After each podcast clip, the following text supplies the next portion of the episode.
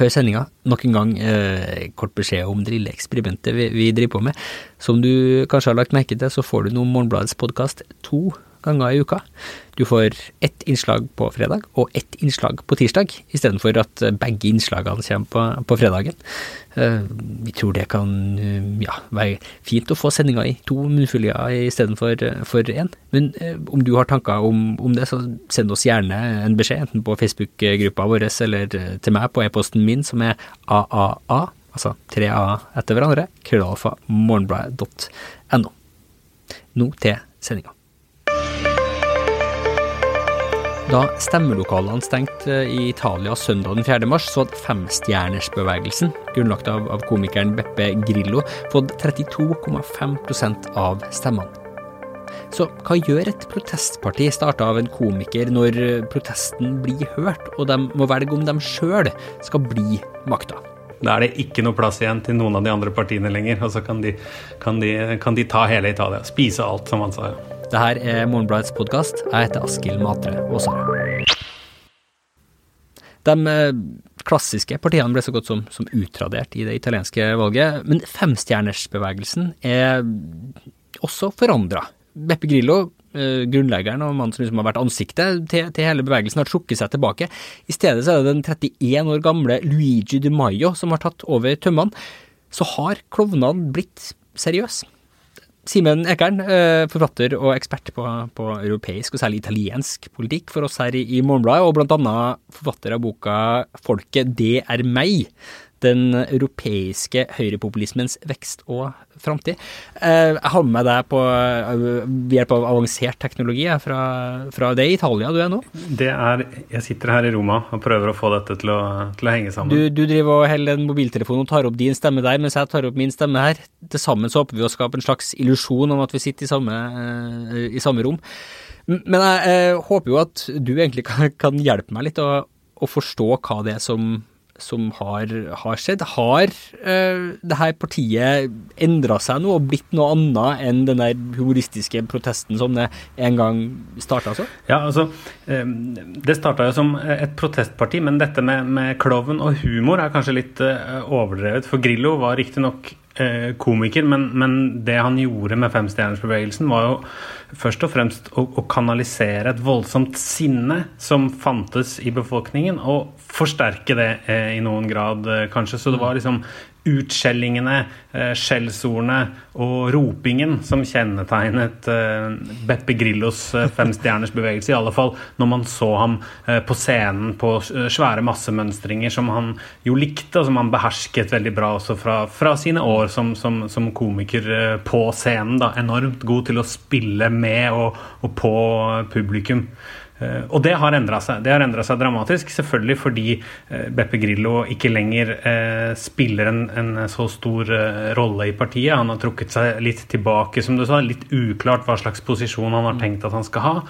Og så har da Luigi Di Maio kommet inn, som en helt motsatt figur, 31 år gammel, ganske lite erfaring fra noe som helst, som man av og til blir ertet for, der Grillo hadde enormt sånn effektfull mimikk, sperret opp øynene, svært krøllete hår, ropte skrek, så Di Maio alltid uklandelig kledd i dress og slips og kort hår, et diskret smil, veldig rolig, ikke noe bemerkelsesverdig på noen ting. Og mange mener jo at han ble plukket ut da, som en kandidat nettopp for å unngå at folk skulle bli for skremt av femstjernersbevegelsen. Altså ideen var å gå fra protest til makt, og da må man tone ned det der opprørske, litt uforutsigbare Grillo-aspektet. Ja, for det mest kjente sitatet fra Beppe Grillo, det at de skulle måle med bevegelsen, at de skulle åpne parlamentet som en tunfiskboks og skrape ut innholdet. Det det som har skjedd nå, eller det noe de da har forlatt? Ja, det egentlig et veldig godt spørsmål, for det jo helt sant. Altså, bevegelsens uttalte mål var jo på en måte å være en overgang til et helt annet demokrati der parlamentet egentlig ikke lenger trengtes. Så dette var jo ikke bare en retorisk liksom, overdrivelse av Grillo. Ideen at man skal erstatte erstatte parlamentarismen på ett vis där på sikt med ett direkt internetdrivet demokrati för att undgå korruption, för att undgå maktmissbruk som ju uppenbart har varit ett enormt problem I hela efterkrigstiden I Italien, ikke sant? Så där har det ju haft många med sig på en måte, selv om den idén kanske I sig själv har framstått som lite för utopisk för många. Men de har jo da også grunden til at dette gjorde det så interessant forrige gang, for de gjorde det jo veldig bra for 5 år siden også, ble jo landets største parti på sett og vis den gangen også, men de ville jo da ikke samarbeide med noen, så det var et forsøk den gangen fra det demokratiske partiet, Sosialdemokratene, på å samarbeide med dem, men da måtte de møte opp I en sånn livesendt internetsending der forhandlingene skulle foregå så alle kunne se på, men de forhandlingene var jo egentlig bare at Beppe Grillo fornærmet demokratene og kalte dem gamle og satte og levninger fra fortida og zombier og sånn, og så var liksom forhandlingene ferdig. Nå situasjonen en helt annen, nå har de åpnet for makt, men det betyr jo da at de må snakke med noen av disse partiene som de har skjelt ut på det groveste I 5 år. Ikke sant, og det også vanskelig I forhold til velgerne deres, for de har vel også stemt på dem for at de skal om ikke lage kaos, I hvert fall lage revolusjon, og så kommer de plutselig ut nå og som, ja, si at ja, vårt program ikke ekstremistisk. Altså, kan de ikke noe med å få velgerne til å føle seg lurt også, da, når de jo strengt tatt stemt på en revolusjon? Det en frykt, jeg tror det en veldig vanskelig balansegang for partiet. Jeg snakket med en av dem som har drevet den liksom sosiale medier-strategien for dem, og han var veldig åpen på at de har kommunisert på 2 forskjellige måter I denne valgkampen. De har kommunisert respektabilitet og moderasjon på TV. De har jo stilt på TV denne gangen, det gjorde de jo heller ikke før. TV var jo maktas kanal, så der skulle man for Guds skyld ikke stille opp. Man kunne til og med bli ekskludert fra partiet hvis man skulle komme hvis man I vanvare stilte I TV-studio. Sånn har det ikke vært denne gangen, så der har det vært liksom seriøsiteten, og der har de lignet til forveksling på på andre partier da.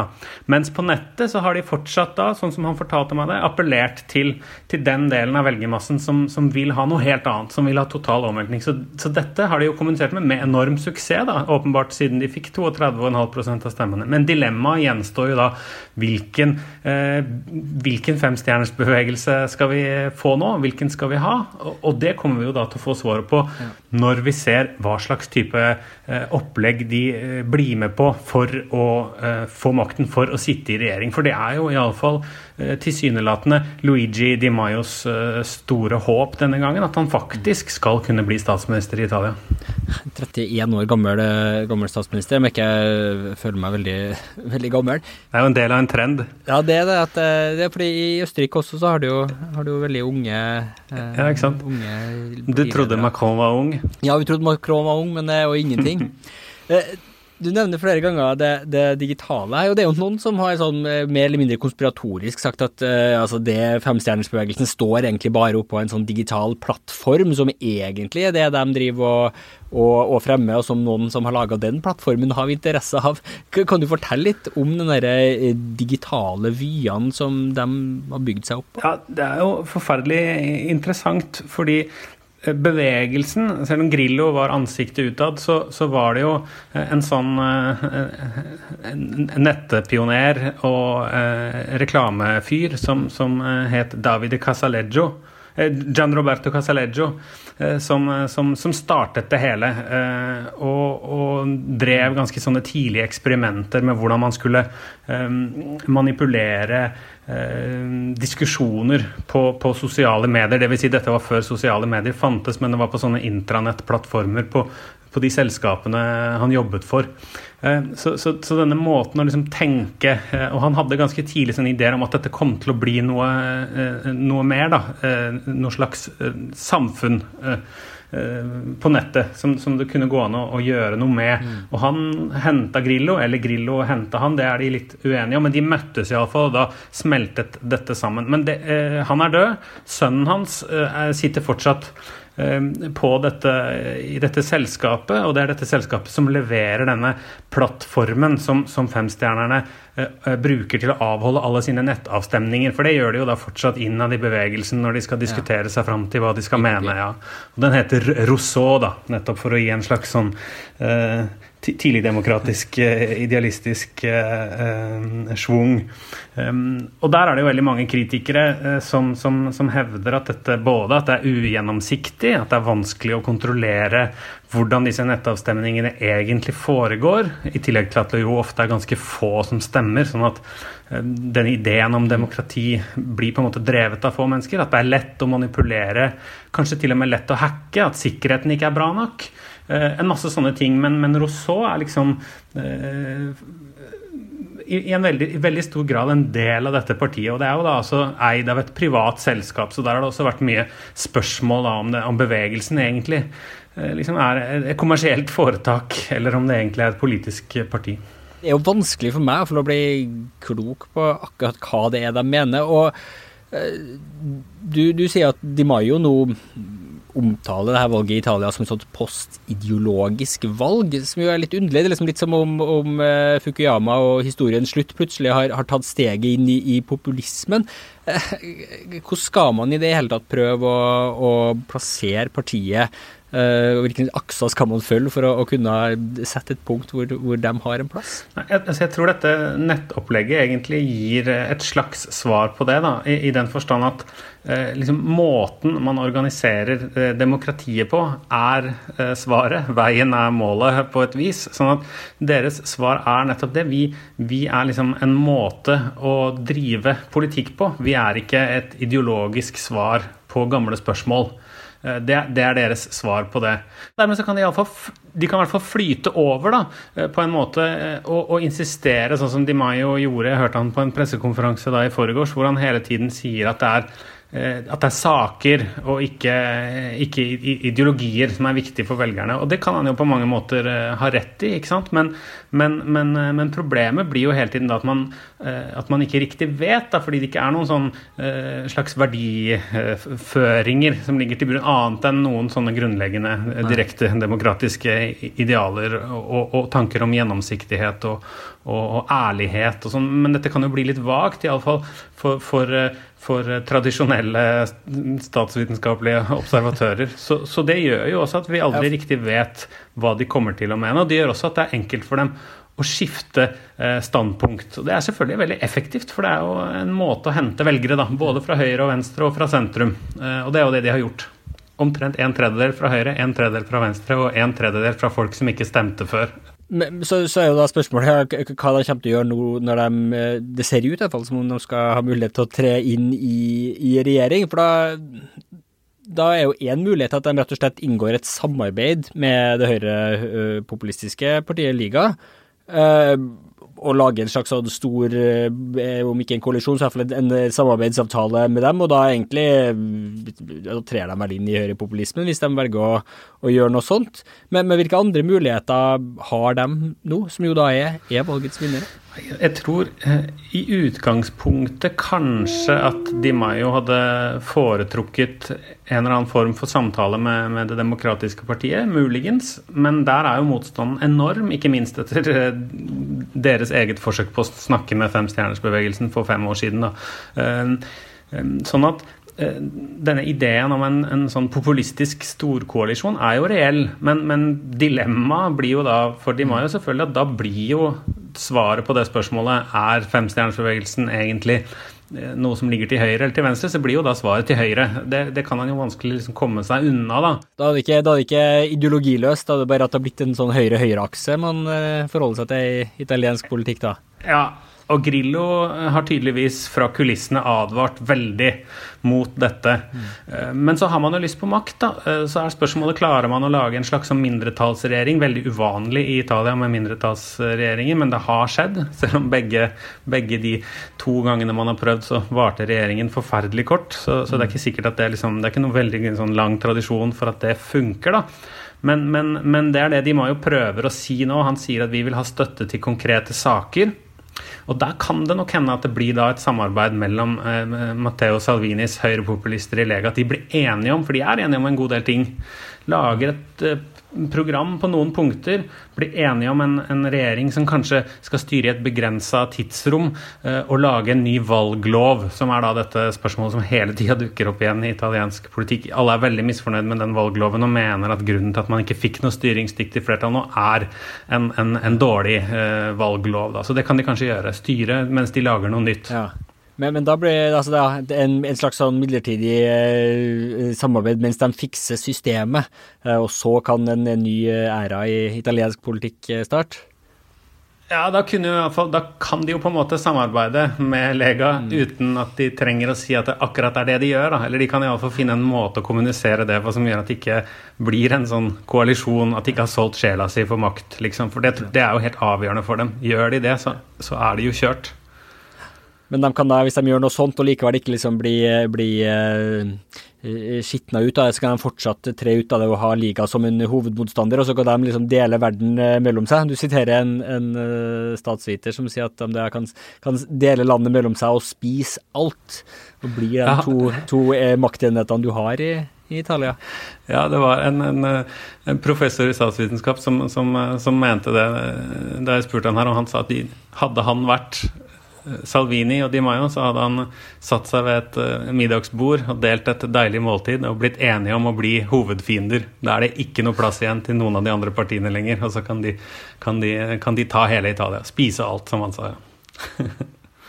og det flere som snakker om det, altså. Det flere som snakker om det, at liksom, det har blitt en ny akse, da.